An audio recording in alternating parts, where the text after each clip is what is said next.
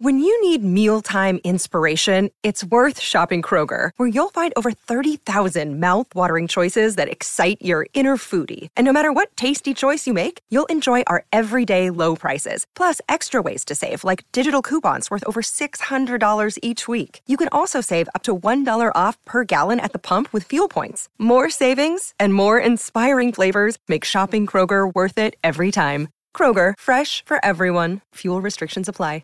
Jewelry isn't a gift you give just once. It's a way to remind your loved one of a beautiful moment every time they see it. Blue Nile can help you find the gift that says how you feel and says it beautifully with expert guidance and a wide assortment of jewelry of the highest quality at the best price. Go to BlueNile.com and experience the convenience of shopping Blue Nile, the original online jeweler since 1999. That's BlueNile.com to find the perfect jewelry gift for any occasion. BlueNile.com.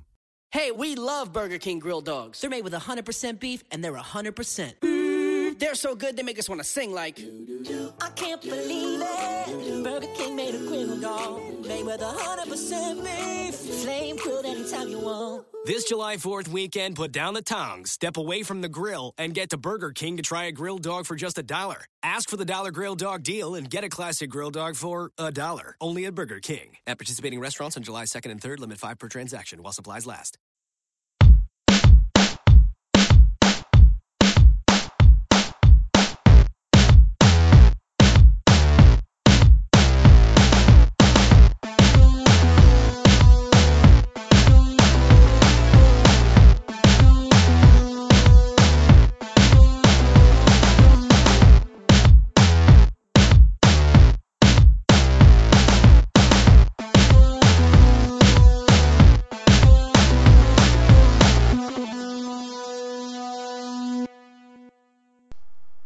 Welcome to Real Jam Radio. I'm Daniel LaRue, your host, and happy to have you with us this week. This ends up being a little bit of a different episode. Uh, through a series of cancellations, it's only going to be a one guest episode, and it's a little bit shorter than usual because of that, because of how it was allocated.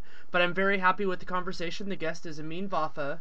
He's the co editor in chief of Hardwood Paroxysm and the associate editor of Bullets Forever, which is an SB Nation blog. And we talked primarily about the Wizards, it was on the occasion of them jumping over 500 for the first time since 2009, which they have since fallen back under by losing to the Spurs on Wednesday. But I wanted to talk with him about that. He and I knew each other, actually covered the Wizards for the second half of last year. And it was good to get his perspective on that. And through sheer happenstance, his team from growing up is the Cleveland Cavaliers, so we talked Cavs for a little while. And prophetically, he mentioned in that, because we recorded it on Tuesday, that he thought they hadn't hit rock bottom. And I don't know whether Wednesday's game against the Lakers will be rock bottom eventually, but either way, he sounds like a genius because he got that exactly right. And we'll have to see if that actually turns out to be the low point of the season or if somehow it can get worse.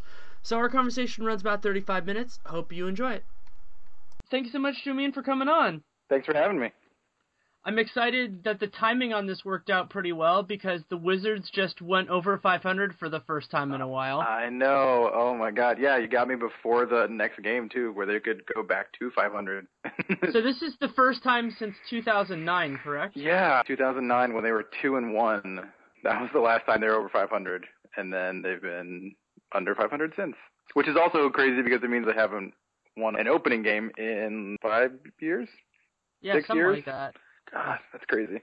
And also, this is the first time in John Wall's career, correct? Yes, it is the first time in John Wall's career.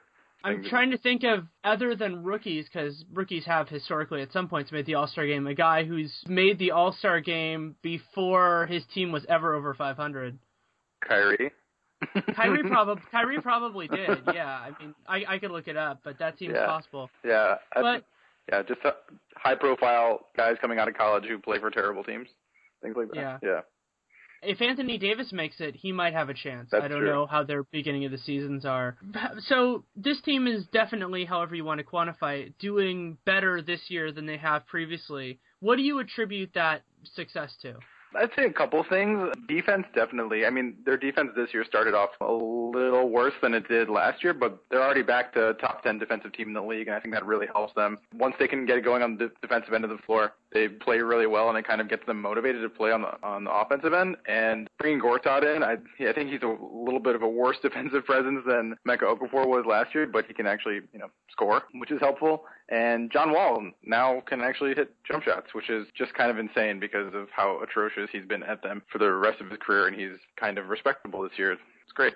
What's been weird about the Wizards in that sense is that they're kind of playing against an abstract because last year their defense was remarkable when they had Okafor and they had their full core of guys together, mm-hmm. but that wasn't possible this year because Okafor was out. He's still out. It sounds like he's going to be out a while. Right. Yeah. No. I mean, it, it's just crazy how like I mean they had nothing going offensively at the without Wall last year, and they were able to finally really identify themselves as a strong defensive team. And then when Gortat came in, it, it, you saw that kind of go away. But over the past month or so, they've really, I think it was they jumped from 18th in defensive efficiency to 9th in defensive defensive efficiency over the past four weeks per NBA.com. That sounds right. Yeah. Yeah. No, it's it's pretty impressive. I mean, they just it just feels like they've concentrated more, which seems bizarre, but I think they're just clicking more now that Gortat's been on the team for that he's such an integral part of the starting five, obviously, and they've really integrated him and they have a real flow going, and they're just more comfortable with each other. And the unusual component of the Gortat trade is that he's been with them the full season, but he came with them right before the start of the season. So when you talk about adjustments, they had to do that on the fly. They couldn't really do that with planning. Right. So yeah, he didn't he didn't actually start the first game, but then you know obviously he's been the starting center for this season. So I mean he's done a great job. But I think they've done a great job of getting him in the system. Washington's at rim defense was pretty poor for most of the year, but even Gortat's defense has improved, and I think that just shows how much they're really concentrating on that end of the floor. And it's been kind of impressive, frankly. I'm almost proud of them, like a like a proud papa. How have you thought about what Beal has done so far this year? I really love watching Beal. I mean, he's been up and down. Like he'll have a 30 point game one day, and he'll have a seven point game another day, and it's just been kind of crazy to watch. But he has basically the raw talent to kind of do everything. Is in a weird way. Like he's quick. He can handle the ball. He can score at the basket. He can shoot jumpers. He can shoot mid range. He can shoot threes. He's uh, pretty good defensively, and he's weirdly confident and doing, you know, post game interviews and stuff. He has a very like mature presence for when he's like 20. like he's really young and he's has like a good head on his shoulders kind of thing. He's just he comes up older than he actually is. It's pretty impressive, and I think that kind of maturity has lent him to be able to play a lot smarter this year. And on that note, it was interesting. Uh, there were a series of pieces when the Wizards came to Oakland to play the Warriors about comparing Klay with Beal. And one point that I thought a lot of the Warrior-centric ones missed is that right now Bradley Beal is younger than Klay Thompson was when he played his first NBA game and obviously he's much older than that now. And so you talk about him having a good head on his shoulders and everything like that, and that's all true. And I saw a lot of that last year and saw it when I, I went in their locker room after the Warriors game, and that he's that way and has that kind of motor, if you want to call it, on and off the court at such a young age is a very encouraging thing in terms of his long-term development. Right, and I think Klay would be a good comparison for him too in that respect, even though he's a little bit older. And I think a lot of the you know kind of young two guards in the league it's a smart class, I guess. It's a smart cohort of guys, and I think that we're going to see some promising things over the next couple of years from them. It's going to be pretty exciting to watch. Where do you see Beal's defensive potential? Is he right? can he? Do you think he can become maybe not a stopper, but a really high quality guy? And do you think he can defend ones at all? Absolutely, I think so. I mean, he's I think he's about six five. He's already he's not super long, but he's has a really kind of strong build. I think this year he's been. I'm not going to call him out for reserving his energy or anything, but like he had that injury scare at the beginning of the season where he had like the, the stress injury and just kind of making sure he's not playing it safe a little bit. He just got off a men's restriction this week, and I think once he really fully gets 100% healthy, and I think he's, I think he thinks he's 100% healthy, but it's just like taking doctor's precautions and things. I think he's going to be able to pretty much do anything. He's going to be able to guard ones and twos really well and small threes, but not probably that well. But he's quick and he's big and can and can trap people pretty well. So then, to me, the big question then regarding that is: Do you think that three years from now we'll be talking about the Wizards as having the best backcourt in the league? I think it'll be pretty damn close. yeah. Uh, I mean, I mean, I have no idea what the state of the league's going to be in the next couple of years, but as things are going, Wall and Beal have a, a great chemistry on the court and off the court. Wall obviously is the ball handler of the team, but Beal has been able to do that a little bit, and he can create for himself and others. And I think the two of them pairing together growing together on the team. Washington's not going to trade either of them anytime soon, I don't think. And you know, there's other backcourt pairings in the league that have similar promise, but they're really exciting to watch, and they're better defenders, you know, than most of other young backcourt pairings, I think. The other remarkable thing to me about this Wizards team, and you retweeted something from Jacob Rosen today, that Gortat, Ariza, and Wall, when they've played together, have been really remarkably good on this team. And I, when I was seeing the numbers, I was just shocked by it. Yeah, I mean, Trevor Ariza is really, really good and really underrated. He's one of those guys. He's over the, the course of his career has been obviously has played well on, on the teams he's been on, but people are always worried about his contract and like him playing up to his ability with contract or whatever. But people have talked about Wizards trades this season and Ariza. I mean, after the Gortat trade at the beginning of the season, people have talked about basically Ariza being the biggest trade chip on the team. But if he were to get traded, the team would get demonstrably worse. His defensive and offensive production would be sorely missed on the team. He is by far the best one-on-one defender on the team. He's really good from corner three. He dribbles a little too much, but based on everything else he's able to do and capable of doing on the team, he has just been great to watch all season. And he plays really well off wall and Gortat kind of anchoring the center and Gortat's offensive game being as good as it is, especially compared to the bigs last year. The three of them on the court together, I'm not surprised that they're ranked so highly. And the other factor with Ariza that's kind of dogged him at certain points in his career is that he's better offensively as a complementary player than he is as a primary. And he was poorly cast on that Houston team earlier in his career after he had the huge success with the Lakers on the part of the title team. Mm-hmm. He did that, and I think he's finally gotten back to the role that he was always supposed to play, and that's being a key defensive piece and being a support offensive piece. Right. Yeah, and I think when he went to the Rockets after that, he was on the Lakers title team. He was, as you said, miscast in that role. He was weirdly built, tried to tie him into a system where he didn't really fit too well. And then when he got traded to New Orleans, it was kind of an awkward fit as well. So when he's been in Washington, they, last year he was a six man and he played really well off the bench as a six man as kind of a scoring guy and had really strong defensive presence. Washington talked a lot last year about how because of him and Martell Webster playing pretty much the same minutes load, they talked about the two of them, the Washington actually having a six man starting lineup because of how the Webster and Ariza were so crucial to like the success of the the other four guys in the in the starting lineup. And this year with Ariza starting, you just have that defensive presence from the get go of the game and you have him as a complementary player. And with Webster and Ariza both being real threats from outside, you have them being complementary pieces to guys like Wall and Nene who can actually distribute the ball really well. And to give a little background for the people who are less familiar with the situation, the, the stats that came out that today is that Gortat, Ariza, and Wall played about 50% of the Wizards' minutes together, and in those, uh, it's 48.3%. They've outscored opponents by 8.7 points per 48 minutes, which is remarkable considering that the team as a whole is pretty much flat. Right. So it shows you just how good th- those guys together have been, and that doesn't even include Beal or any of the other stuff that they can do.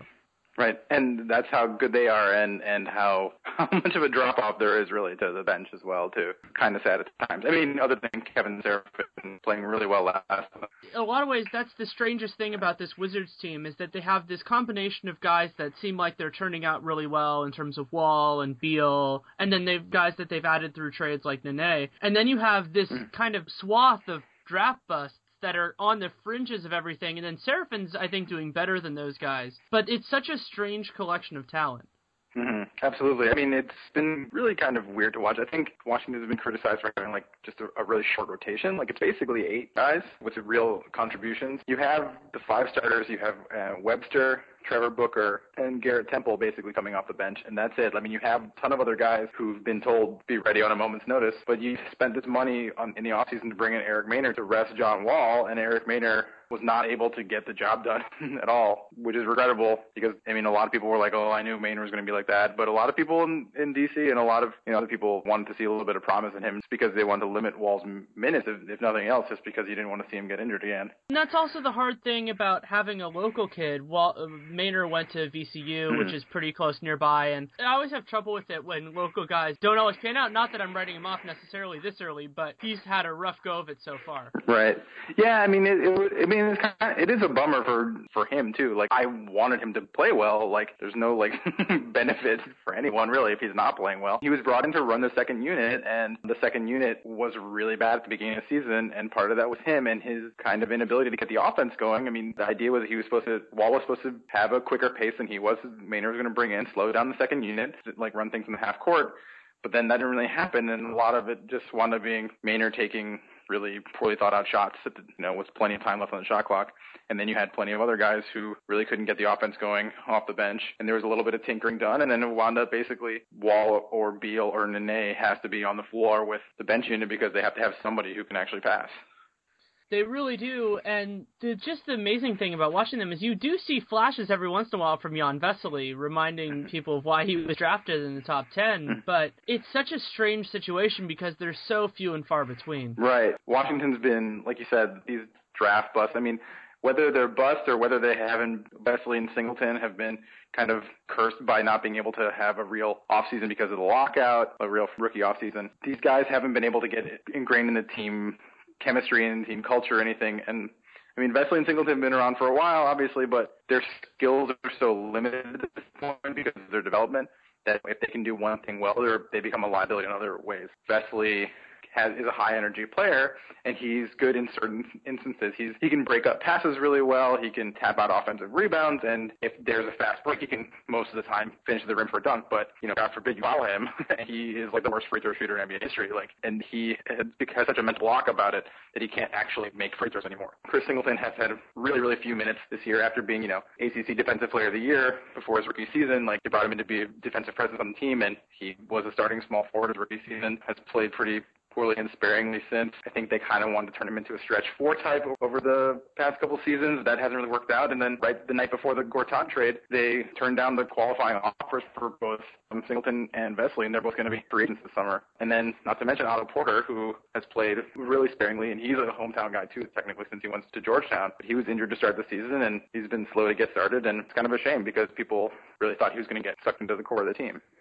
And the really kind of crazy dynamic with this Wizards team is I think a lot of people expected that Ariza would, you know, he'd do fine in his role and then his contract would expire and he'd do whatever's next because they already have Webster signed and they drafted Otto Porter. Mm-hmm. But Ariza's played so well that they're in this really sticky spot because, as you said, within the year that uh, losing Ariza would make them meaningfully worse. I think at least in the short term that's true for next year as mm-hmm. well. And so you're in this weird situation because they have multi-year commitments to Porter and Webster, right? And they have no commitment to Ariza. But it might be best for both sides if he stayed for another couple of years. Right, and that's and it just becomes such a tough situation because if Porter be, winds up becoming a trade chip or something, you lose his ceiling. You lose what he could be because right now he's nothing. You would wind up selling low, but then some other team would come along and turn him into a really serviceable small forward. You know, once he puts an extra like 50 pounds on because his legs are really really skinny and I think he needs to work out on that. But he's a rookie. He he'll get there. But with, like you said, Martell Webster has had a little bit of an up and down season. He hasn't been terrible, but you know he's not scoring like crazy like it was last season. For this team, he could definitely start at small forward. He's quick and he's big. So like you you could put him on bigger threes in the league. Like I think he's six nine, like two fifty or so. He's a pretty big dude. But you could theoretically, if if Porter had a really good summer league and a really good offseason, really good training camp and everything, you could theoretically replicate Ariza's Ariza's production if he were to be let go. But I mean, right now Ariza's in the top three best players on the team. It's just like when you give that up, if your goal is to make the playoffs, you are actually putting that at risk. And focusing on the playoffs, this Wizards team, it seems to me that the top five or so in the East is pretty well settled, mm-hmm. with the top two being who everybody knows. Where do you see Washington settling in, or if they do settle in, in that top five? I don't know. I mean, Washington is kind of like leveled up over the, every month of the season. They've got a little, like, they've changed a little bit and gotten a little bit better. At the beginning of the season, they were floundering defensively, not really scoring. You saw Wall carrying a lot of the load, and then they started picking up the defense, picking up a little bit of scoring, figuring out their bench situation but then they would lead at the half because they were picking up the pace, and then they would let big leads go at halftime and wind up losing. And now they've kind of figured out how to like move all the pieces together. So if Washington can kind of sustain the momentum that it's been building over this stretch where they've gotten over 500 finally, realizing that, you know, when they beat Oklahoma City, they were on the second night of a back-to-back on the road, and then they played a tired Portland team last night. They're playing San Antonio tomorrow night. If Washington can really focus like they have been doing and carry some momentum, they could realistically, based on how all the other teams in the East are going, I mean, they really could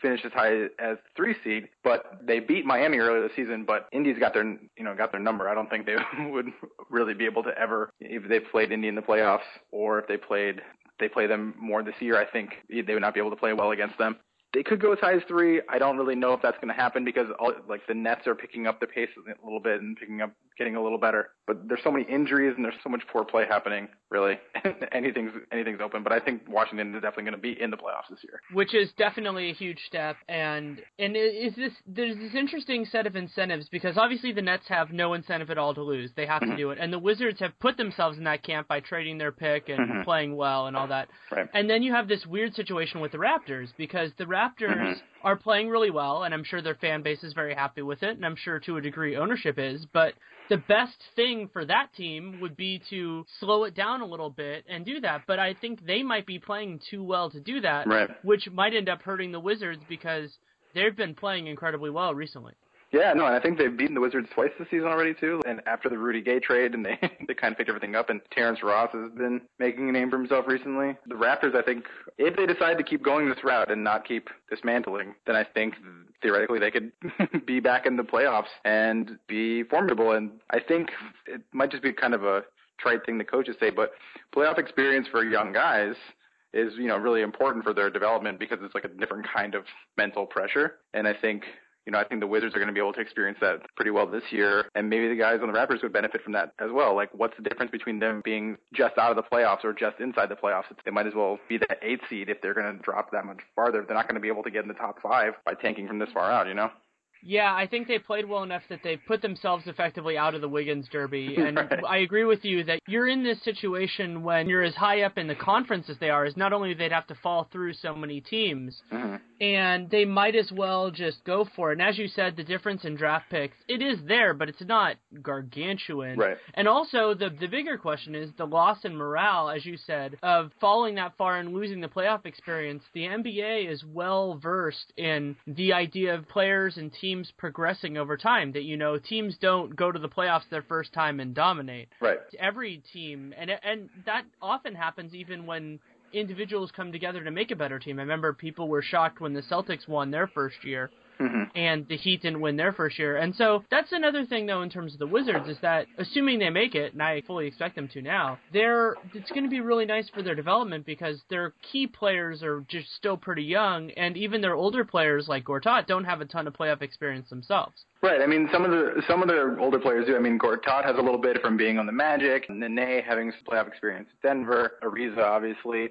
But yeah, these this, the team is a bunch of young guys. They are used to, they had been used to winning in their previous lives pre-NBA, and they get to NBA, and that's what happens with top picks. You wind up on bad teams, and you have to figure out how to make that team win. And luckily, they figured it out. And you know, maybe they figured it out because the rest of the East is so weak, or they figured it out because they're clicking so well.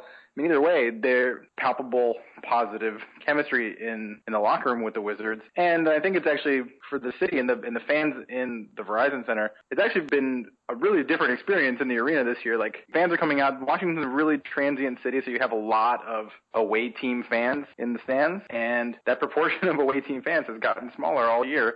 And I think that's a, testament to how well this team has played and how much they've caught the attention again in the city. And they're, you know, they're not selling it out every night, but it's louder.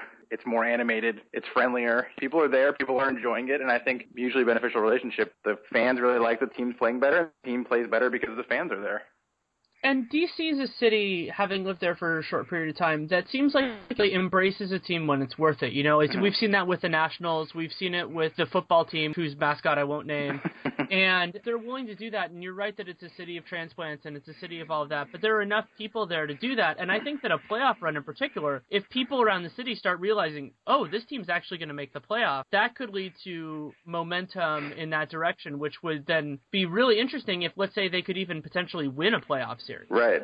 Uh, I grew up in, in Cleveland, and then I've lived in D.C. long enough, actually, to have attended a Wizards playoff game, too, actually, I think, and it was against the Cavs, and that's when I was very staunchly a Cavs fan, haven't split my allegiances yet. But when I went to the Wizards playoff game, it was the Wizards fans were aggressive, very supportive of their team, like not like violent or anything, they, but they were like it was a really really great crowd in the Verizon Center. When this team makes the playoffs, I'm going to say when and not if. Even if they get below 500, I'm pretty sure they're going to hit the playoffs. When this team gets to the playoffs, they're going to really really they're gonna the fans are gonna come out and they're gonna be really excited and really supportive of this team. You know, even if the team gets swept or whatever, they're they're gonna be supportive of them and it's gonna be really fun. Do you have an opinion on whether Greg Monroe would make sense with this team long term, whether it be coming this year or coming as a free agent? On Bullets Forever earlier this season, I like mocked up some fake trades, and Greg Monroe was one of my fake trade targets. And I actually think in terms of, I mean, with the free agency situation this year, so you have Ariza as a free agent, you have Singleton free agent, Vesely, and Gortat's a free agent. You have a lot of money coming off the books this summer, but presume I think the assumption now is that the team is going to re-sign Gortat. There's a little bit leaked earlier to, to show interest. I think Mark Stein picked up something like a month or so ago on that. I think Greg Monroe would be a good fit. I think there's probably a little bit of DC bias there as well, since he's a he's a former Hoya. But to tell you the truth, I haven't watched a ton of Detroit basketball this year, but it seems a little bit. I'm pretty sure Detroit has found itself taking itself to Drummond from here on out, and I think Monroe would be a little bit redundant there. And I think that he might even go before the trade deadline because they want to make sure they can get high enough value for him. And I think it's a really tough decision for a restricted free agent like that this summer for Detroit because the market's going to set the value for him, and Detroit's going to have to figure out whether or not they want him. And I think they would much rather someone else have to make that decision than they would. Yeah, and and the problem with Detroit and free agency is that let's say they have a number in their head of what they're willing to pay him. If it hits restricted free agency, unless they get lucky like the Kings did with Tyreke, where they were able to leverage some small assets, they're they could be in a situation where they lose him for nothing because right. let's say they decide he's worth 10 million and they say if he gets more than 11 we're not going to pay it and somebody offers him 12, well, then either you're going to eat it and take the risk of, well, what are we going to do with this? Or you're going to let him go and get zero for him. Right. And that's a really hard situation for any right. team. Right, especially when Drummond has, uh, coming back from injury, has been as great as he has, and how everyone is really just assuming that, well, Drummond's the better prospect than, than Monroe is. So if you're going to pick one, you should pick Drummond and use the cap space on other complementary assets for the team and not having these two skyscrapers you can't play the same same time. So we'll we'll do a quick little diversion into your hometown team. Do you have any mm. thoughts on what the Cavs should do right now? Oh my God, uh, this is this has been it, it's, it's dark times on Cavs Twitter right now and in Cavs country. It's been pretty ugly. I have no idea what they should do. I have no idea what to. The biggest thing about the Cavs right now is I have this like really like deep feeling that they have not hit rock bottom yet, and that makes me really that makes me really depressed so I try not to think about it. But it seems like there's still something that's going to happen that's going to have to set something off. But I mean, there's been tons of trade talk or whatever. There's been tons of locker room ego blow up talk or whatever. I have no idea. There's so much going out there and all this denial of everything that's happening. I was thinking about the Deng trade today and how, you know, a couple of years ago when the Wizards did the Nene trade, they basically brought in Nene as kind of this more than for production. They brought in, they wanted to mature big in the locker room. They paid big money for his off-court presence. They paid money for his locker room presence. And I think Nene has really helped the team mature a lot. I mean, he's really no-nonsense guy. I mean, he smiles a bunch and he's friendly and whatever, but like, you know, he doesn't mess around. He is mature. He like, he doesn't swear if he hears people swearing really loudly in the locker room he like sometimes chastises them for it, and it's fine. And people respect him, and they really like his presence. And I think the Cavs brought in Deng for a similar reason, except Deng's a free agent. like he's a free agent this summer. He has no reason to stay if this is such a volatile situation. Like he doesn't have to. He has a reputation of being like a really mature guy coming out of Chicago. he can leave if he wants to. Who cares? I don't need to deal with all these like brats running around trying to run the show.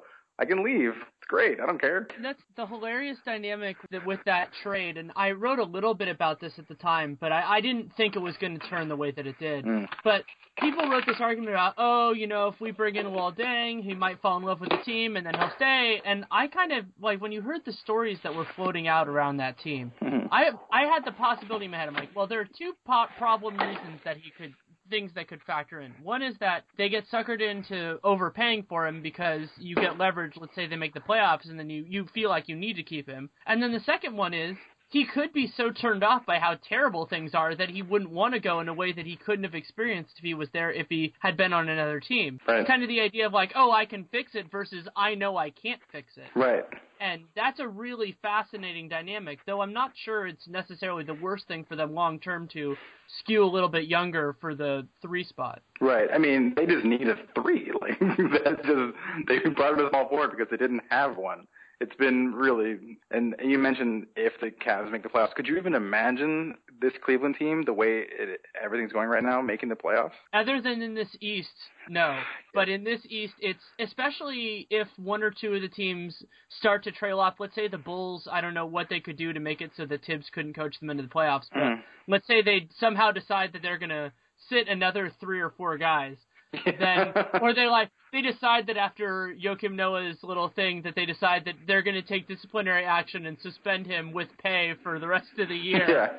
and do something like that. But yeah, I was thinking while we've been talking, I was thinking about the interesting thing that the two teams that you're most closely connected to Mhm. Might have the roughest coach GM combinations in the league right now. Absolutely. And that's the thing, like with Wittman, Grunfeld, I think people have long assumed that that's not a great tandem. But then this Chris Grant, Mike Brown comes out of the woodwork this past week and they just look like they don't have a handle on anything. There's lots of criticisms that have been lobbied at Ernie Grunfeld over the years and, you know, I don't really need to delve into all of them. And for whatever it's worth for Randy Wittman, like the guys on the team seem to actually respect him and and listen to him and I don't think he's the most talented head coach in the league by any stretch but I think the fact that the players at least appreciate him being there is something but I mean based on whatever I'm hearing out of Cleveland right now like I didn't like Byron Scott in Cleveland and I don't like Mike Brown coming back. I mean, I like Mike Brown as a defensive presence, but it's nothing. Nothing's getting through to anyone, it seems. And I wasn't one of the people who was really criticizing Chris Grant for a long time because I thought that he did a decent job of drafting assets, but he just drafted a bunch of assets and didn't do anything with it. Now we're just sitting on assets that are depreciating in value really, really quickly, and now there's nothing to do with them. And now everyone, it's just a tire fire. The whole, all, all of it is just terrible. Cleveland makes me sad right now. That team. Well, and the interesting thing, I was talking about this in the press room at a Warriors game recently. There's this really strange dynamic that's been happening around the league, and I and obviously owners have to sign off on trades, but that owners leave GMs in place. That it looks pretty clear that they're going to get fired, and it leads to all these really short-sighted trades. And while Hmm. I think Gilbert's kind of down with short-sighted trades because he's the one who originally promised this team was going to make the playoffs, so it's on him more in some ways than it's on Grant. But I've thought for years now that at certain situations, owners should just fire GMs in the middle of the season just to make sure they don't make that panic trade that sets the team back a couple years. And I think the Rudy Gay trade, I, obviously Toronto ended up doing okay with it a year later, but some teams need to protect themselves from the person who's the most vulnerable on the team. Right. No, I mean, I get I get worried when that happens when it seems like a like a GM is floundering and the owner's not firing them and they want to wait out the season.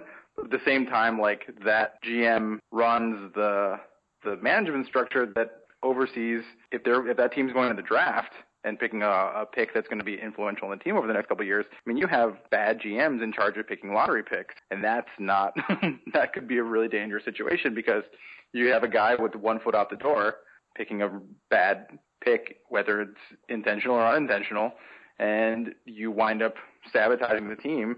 And the team winds up sucking for several years because you didn't take action earlier to make sure this poor decision maker was taken out of the equation.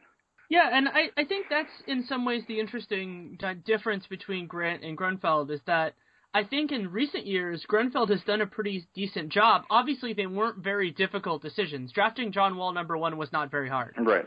Drafting Bradley Beal number three was not very hard. Right. So you could make an argument for other things. And the Otto Porter pick, I mean, I was a firm supporter of Noel there, though I understand why, given Grunfeld's incentives, he didn't do that Right. because you don't want to take a guy who's going to be out for most of the year if basically you know you need to save your own bacon by making the playoffs. Right, but then you pick a guy who was out for like the first two months of the season because of a hip pointer. Exactly, and Yeah. who functionally might end up being out for the year Right. because you have to integrate, and as we were saying with Gortat, and it's a lot different when you're integrating a rookie versus integrating Mm-hmm. a guy who's been in the league for years because Gortat knows what he is, and all of all of those things are there. But yeah, it's the it's this really interesting situation. But what's so nice with the Wizards is that they have enough quality pieces that they should be able to sustain any missteps, at least for the short term. Right. Knock on wood, if this this team seems like it can just keep moving forward as is. I mean, Washington has never been the most injury-free zone in the league, so if something happens to a big piece, and then there's a problem because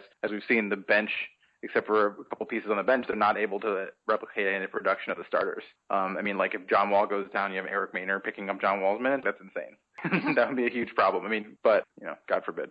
Can Beal run the offense in short spurts when Wall sits? Yes, he can. He has. I mean, they've been experimenting with that recently. It hasn't really been. They haven't been using it as a point of emphasis for the entire season.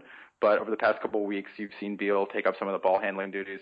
When Wall's sitting, you had Temple last year coming in, Garrett Temple, and he was being the primary ball handler off the bench. And I guess, and when Wall was out, I think he was starting some of the games. But I think they've switched over to having Beal run the offense a little bit and having Temple play off guard. And it's it's worked really well in, in short spurts. I mean, you know, Wall's not sitting for too long in the game, so it's not really that big of a deal yet. But you know, Beal's shown that he can do it, and the plays that they run have shown that he has that skill set. And if they and if they want to flesh it out over the next couple seasons, I think they really could. Yeah, and it it's nice to see because last year when I was there, the team showed these flashes of just how good they could be, and it's mm-hmm. been nice to see those come together more frequently and not have that gigantic sink at the start of the season, which was really what doomed them last year. Right. Yeah. I mean, they started at what five and twenty something. I don't even remember. It was terrible. But they It was terrible. Yeah. When Wall came back, they won like fifty percent of their games when Wall came back. But if you don't count the beginning of the season when Wall was out, when they won five, they've shown that they have been able to keep up the momentum of that of that team when Wall came back last year. Well, year. I'm I'm incredibly excited for you and the rest of the Wizards media corps that you actually have a team that's worth watching. Hopefully, it continues. Uh, thanks so much for taking the time, and hope to talk to you soon. Thank you. Thanks to Amin for coming on. You can read him at Hardwood Paroxysm and at Bullets Forever. Also, you can follow him on Twitter at Amin NBA. That's A M I N N B A. Thanks so much to Amin for coming on. Uh, have a really good guest list for next week. Very excited about that. And also, uh, going to do a special post trade deadline special for those of you familiar with the process the trade deadline is on a Thursday. This podcast usually comes out on a Thursday morning, and I didn't want to do a podcast that was basically going to be outdated by the time almost everybody listened to it. So I wanted to delay it, and I'm working on the guest list right now for that, but it's going to be entirely recorded between the trade deadline, which is at noon Pacific time, and the end of that night, and then it will air on it will be released on the Friday morning, so it'll be a day later than usual, but it will be super topical, working on getting a good guest list. People who I've talked to have been very excited about doing one with such a quick turnaround, and I'm really excited about it just because it, it should be a really fun deadline. There are a lot of fascinating situations from teams that are going to be buyers, and I'm not sure what they're willing to give up, to teams that could be both, to teams like the Cavs, as we talked about with Amin, that might end up being sellers, but were buyers very recently. I'm publicly advocated today that I think they should seriously consider moving Luol Deng, and there are limitations on what they can do with him because of the fact that they acquired him so close to the deadline. But they still can move him if they absolutely want to, and considering it seems pretty unlikely that they're going to make the playoffs, they might as well get something for him because I sincerely doubt that he's going to stick around because I cannot really see the incentive unless what he's going for is money and they give him more money. So we'll get lots of deadline talk. I might even have some next week, but the post deadline one will be really fun. Looking forward to the next couple weeks and very excited. It should be a good group. And as I always say, making this podcast better is a collaborative effort. I really appreciate all the insight that I've already gotten from listeners, and that should continue, ideally for the entire length of the podcast. You can email me at daniel.leroux at realgm.com, and you can also hit me up on Twitter. My Twitter handle is D A N N Y L E R O U X. I appreciate any and all input, positive, negative, all of it. My goal is to make a show that people want to come back to and that people enjoy listening to. So, happy to have it. Thanks so much for listening. Take care and make it a great day.